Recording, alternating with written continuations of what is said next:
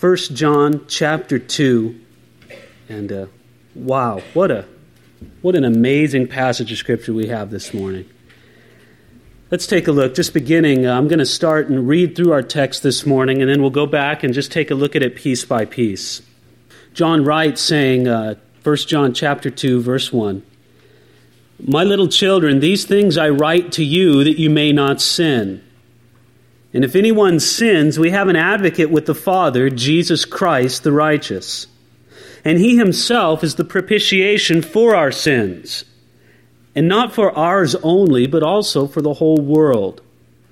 Now, by this we know that we know him, if we keep his commandments. He who says, I know him, and does not keep his commandments is a liar, and the truth is not in him. But whoever keeps his word, truly the love of God is perfected in him. By this we know that we are in him. He who abides, or excuse me, he who says he abides in him, ought himself also to walk just as he walked. One of the precious things through this letter of 1 John, as we take a look at it, is there are many places in it where John tells you exactly why he's writing to you. He says, I've written this to you that you might, or so that you might. And in verse 1 of chapter 2, we find one of those statements. He says, My little children, these things I write to you that you may not sin. Now, I think it's interesting and why he puts this in because if we consider what he's written to us before, uh, we've already seen in chapter 1, it makes a lot of sense. Uh, take a look at what he says in chapter 1, verse 8. He says, If we say that we have no sin, we deceive ourselves and the truth is not in us. So, John's trying to get us to all recognize that we're all sinners. You have sin, I have sin, we all have sin, we're all sinners. Just as Paul said in Romans chapter 3 that all have sinned and fall short of the glory of God, it's just a statement of fact. We're all sinners. And then he goes on to say in verse 9 of 1 John chapter 1, if we confess our sins, he's faithful and just to forgive us our sins and to cleanse us from all unrighteousness. Now put those two thoughts together that we're all sinners, that we all fall short of God's standard, we all miss his mark. That's one truth. And the other truth is that, well, we can all be forgiven of our sins. If we confess our sins, He's faithful and just. He'll absolutely forgive us. Now, you can see how if somebody really took both of those truths to heart, it might make them not care that much about sin. Well, why should I be so careful about sin? We all sin, right? Everybody's doing it. Everybody's guilty. What's the big deal? It just makes me another member of the human race if I sin. Then, on the other hand, somebody might take the truth of 1 John uh, chapter 1, verse 9, and say, well, look, God's in the forgiving business. Right? Uh, he forgives, I sin. It's a good arrangement. I mean, that's his business is to forgive. It's my business to sin. We all work together. I give him a job to do and, and uh, all that. You could see how what John has said could almost make somebody take it in a wrong way, of course, make somebody cavalier about sin. Well, who really cares? So he wants to make it clear in chapter 2, verse 1. He says, My little children, these things I write you that you may not sin. Saying, I don't want anything that I've said before to make you think that, well, sin is a light matter. It's trivial before God. I think it's wonderful that God has made it to where it's not inevitable or excuse me, it's not necessary that the Christian sin. All the resources for victory over sin are available to the Christian in Jesus Christ. But the weakness comes in our flesh, doesn't it? And until this sinful flesh is redeemed one day by being glorified with the Lord, we'll all be liable to sin. But it doesn't mean we take a defeatist attitude towards it. And so we're on track with John. We say, okay, you've written this to us that we may not sin. But then look at what he says at the end of verse 1. It's so precious. He says, And if anyone sins, we have an advocate with the Father, Jesus Christ, the righteous. You know, in our culture, it's pretty common today for people to tell lawyer jokes, you know, and I could go through and say a few, but you get the idea. You know, everybody's, you know, uh, making fun of lawyers and poking fun at them uh, every day in our culture. Well, I want you to know that mm, perhaps some of it's deserved, but I want you to know that Jesus Christ is a lawyer. Because in 1 John chapter 2 verse 1, it tells us that he is our advocate. And the word there in the original language that John was writing in had the idea of a lawyer, of a defense lawyer on our side. You see, God's desire is that we may not sin, but when we do sin, we have a lawyer, a defense lawyer in heaven there representing us. Now, in our modern legal system, it, really seems that uh, whether or not you did the crime is so important, whether, uh, whether or not you get off or, or declared not guilty. The most important thing isn't whether or not you committed the crime. The most important thing is if you can hire a good lawyer. You get a good lawyer, well, then you'll, you'll be, uh, have your case dismissed or be found not guilty. Well, I'm here to tell you, we've got the best lawyer on our side Jesus Christ. We have an advocate, it says. And this advocate, this lawyer, this defender is Jesus Christ. I want you to notice what it says there. And this is a point that many people seem to miss. It says that, My little children, if any, these things I write to you, that you may not sin, and if anyone sins, we have an advocate. In other words, this advocate is available for you right now. Jesus isn't just available to forgive the sins that you committed uh, perhaps in your youth or before you came into a relationship with Him, but He's here to forgive your sins right now. Can I just remind you that God isn't shocked by human behavior? He's seen it all in advance. You know, sometimes we feel like that, don't we? God didn't forgive you at one time, just later on to say, Oh my heavens, look what they did. If I would have known that they would have gone off and done that, I, would have never forgiven them to begin with. No, God knows. And when Jesus Christ paid the penalty for your sin, He paid for it all past, present, and future. His forgiveness is available to us right now. And so it's as if we stand in a heavenly court, uh, accused before our righteous judge, God the Father. And, and our advocate, our lawyer, stands up to plead the case on our behalf. He answers the charges. You know, the judge says, Well, what say? How do you declare yourself? And Jesus stands up and we get ready for our lawyer to make this fancy statement on our behalf. And he goes up to the judge and Jesus says on our behalf, Well, Your Honor, he's completely guilty. In fact, he's even done worse than what he's been accused of before this court right now. And my client just makes a humble and complete confession before the court right now. Well, that's not going to work in a human court, is it? That's not what you want your defense lawyer to do. But in the heavenly court, that's the only way you can find mercy. So the gavel slams down, and the judge answers, and he, he says, uh, What shall his sentence be? He asks our advocate, What do you propose for his sentence? And the advocate answers, Well, judge, his sentence should be death. My client deserves the full wrath of this court's justice. And we're shaking in our boots. You know, we've declared ourselves guilty. Our own lawyers standing before us saying that we deserve the full wrath of the court.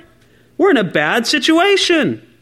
And then all along there, the accuser of the brethren, which the Bible calls Satan, he's our accuser. He's standing off laughing. He's thinking that he has a great victory over us.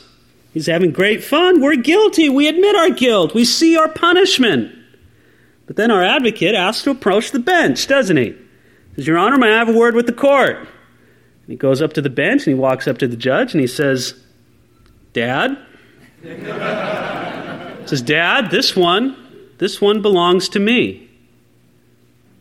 He's guilty, he deserves the punishment, but I paid his price. I took the punishment and the wrath that this court deserves to bring upon this man.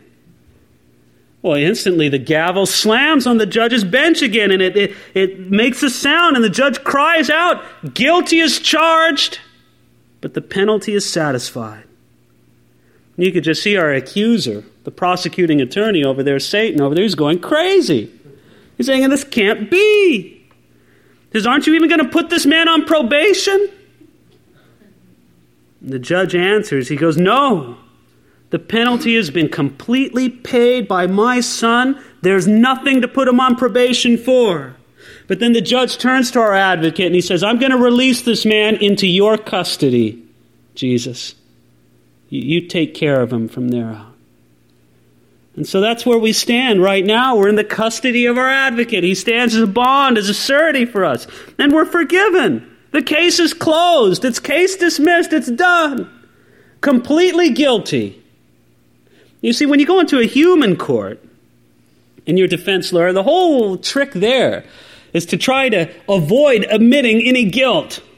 You want to deny the crime. You want to uh, find your way around it. You want to use slippery statements and try to get away from saying that you ever did anything.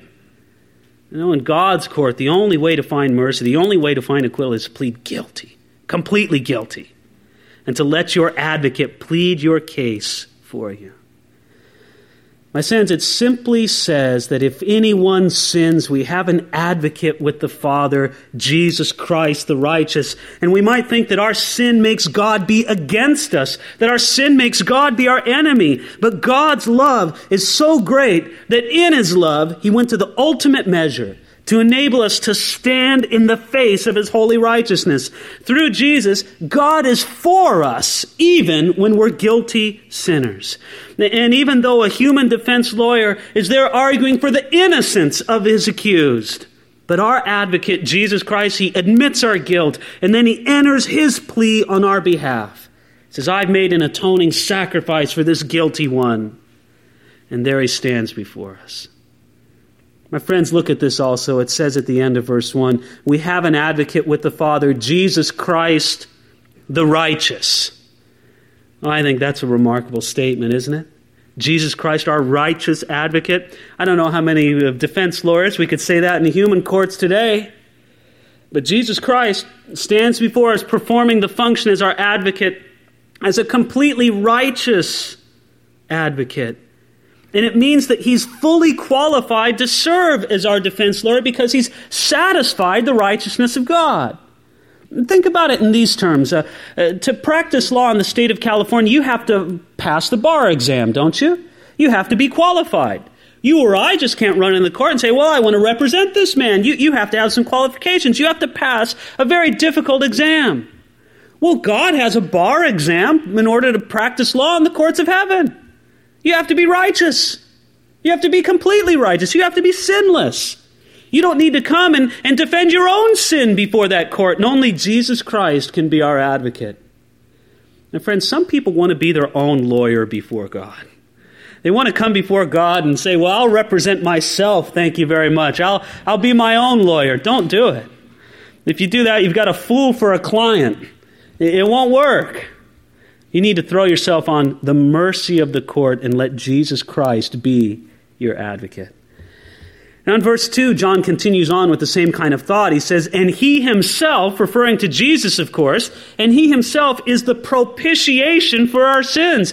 That's an unusual word, isn't it? Propitiation.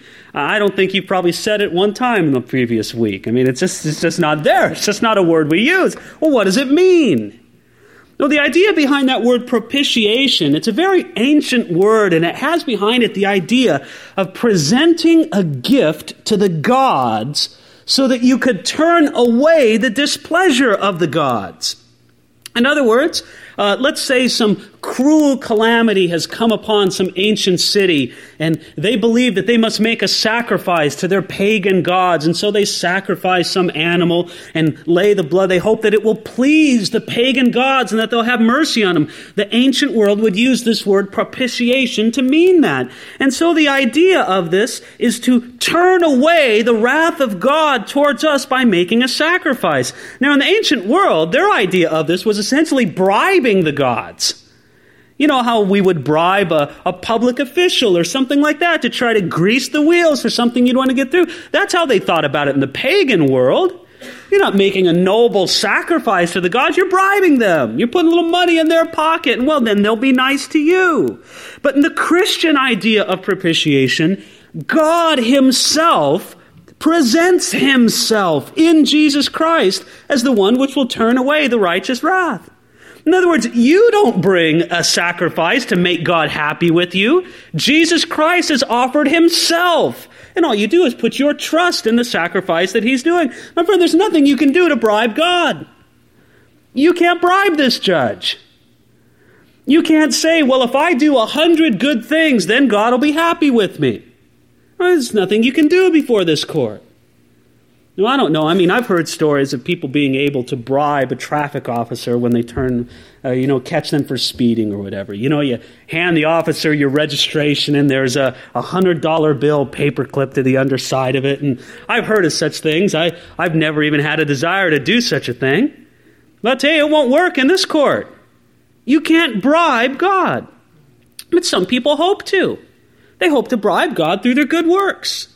Well, God, look at all the good things I do. I go to church every Sunday. I give to your work. I'm a faithful person. I'm a good husband. I'm a good father. I'm a good whatever. And they say, well, surely that's going to make God forget about my sin. It won't work, my friends. Next time you get pulled over by the traffic officer, roll down the window and say, Officer, look, I know I was speeding. But you know, every time for the last month I've driven down this road and I've done the speed limit. Doesn't that count for something? He'll say, No, you were speeding this time, and that's what I'm catching you for. And that's what you're going to get the ticket for, and that's what you're going to pay the fine for. What's the same way in God's court? You can't do a hundred good things and outweigh one bad thing. No, you need to throw yourself on the mercy of the court and go before God's bench with your advocate, Jesus Christ. Now, he goes on to say here in verse 2 and he himself is the propitiation for our sins, and not for ours only, but also for the whole world. In other words, the, the sacrifice that Jesus made, he made a sacrifice that was suitable, that was available, that was capable of saving the entire world. You know, the real problem with the world today and people being in separation from God, it's not a sin problem. Do you understand? Because Jesus Christ has made propitiation capable of saving all the world, because he's done that, there's not a sin problem between God and man. The sin problem's been taken care of. The problem is that people won't come and take advantage of the advocate that Jesus Christ has made himself. The sin doesn't have to be a problem. He's taken care of that. But if you insist on defending yourself, now that's a problem. If you insist in thinking you can try to get away from this court and just do your own thing and you won't have to answer to it, that's a problem.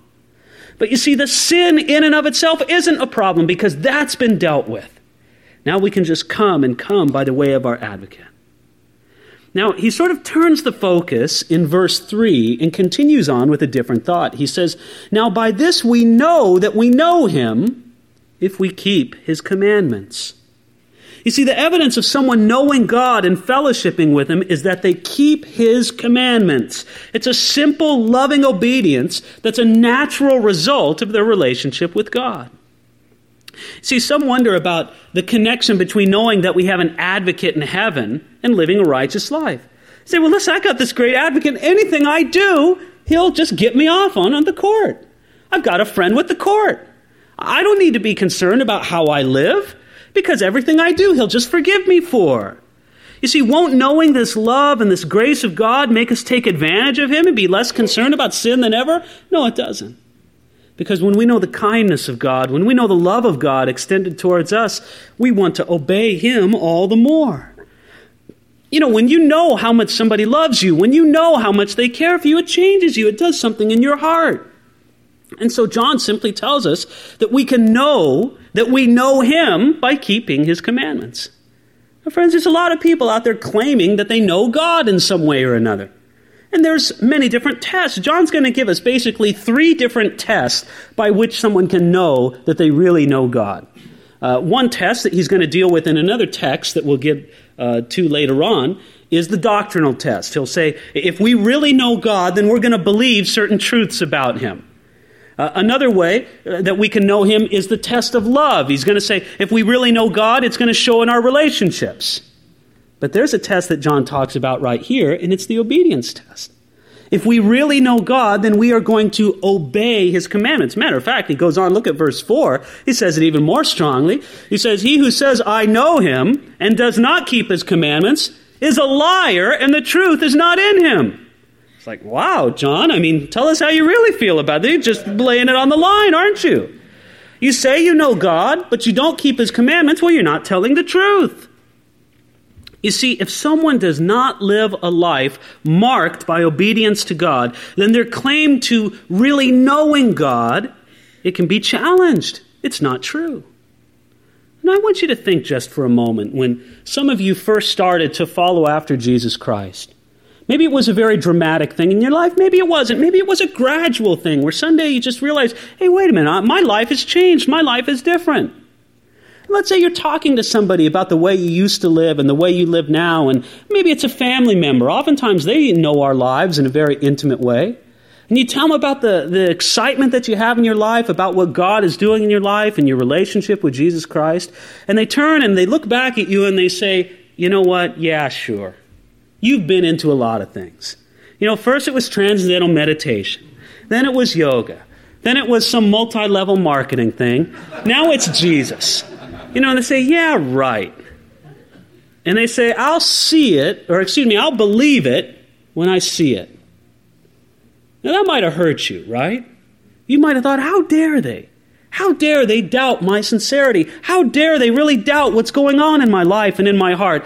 Can I just say, I, I want to give whoever said that to you a little bit of credit? Because there's a sense in which they were speaking the truth.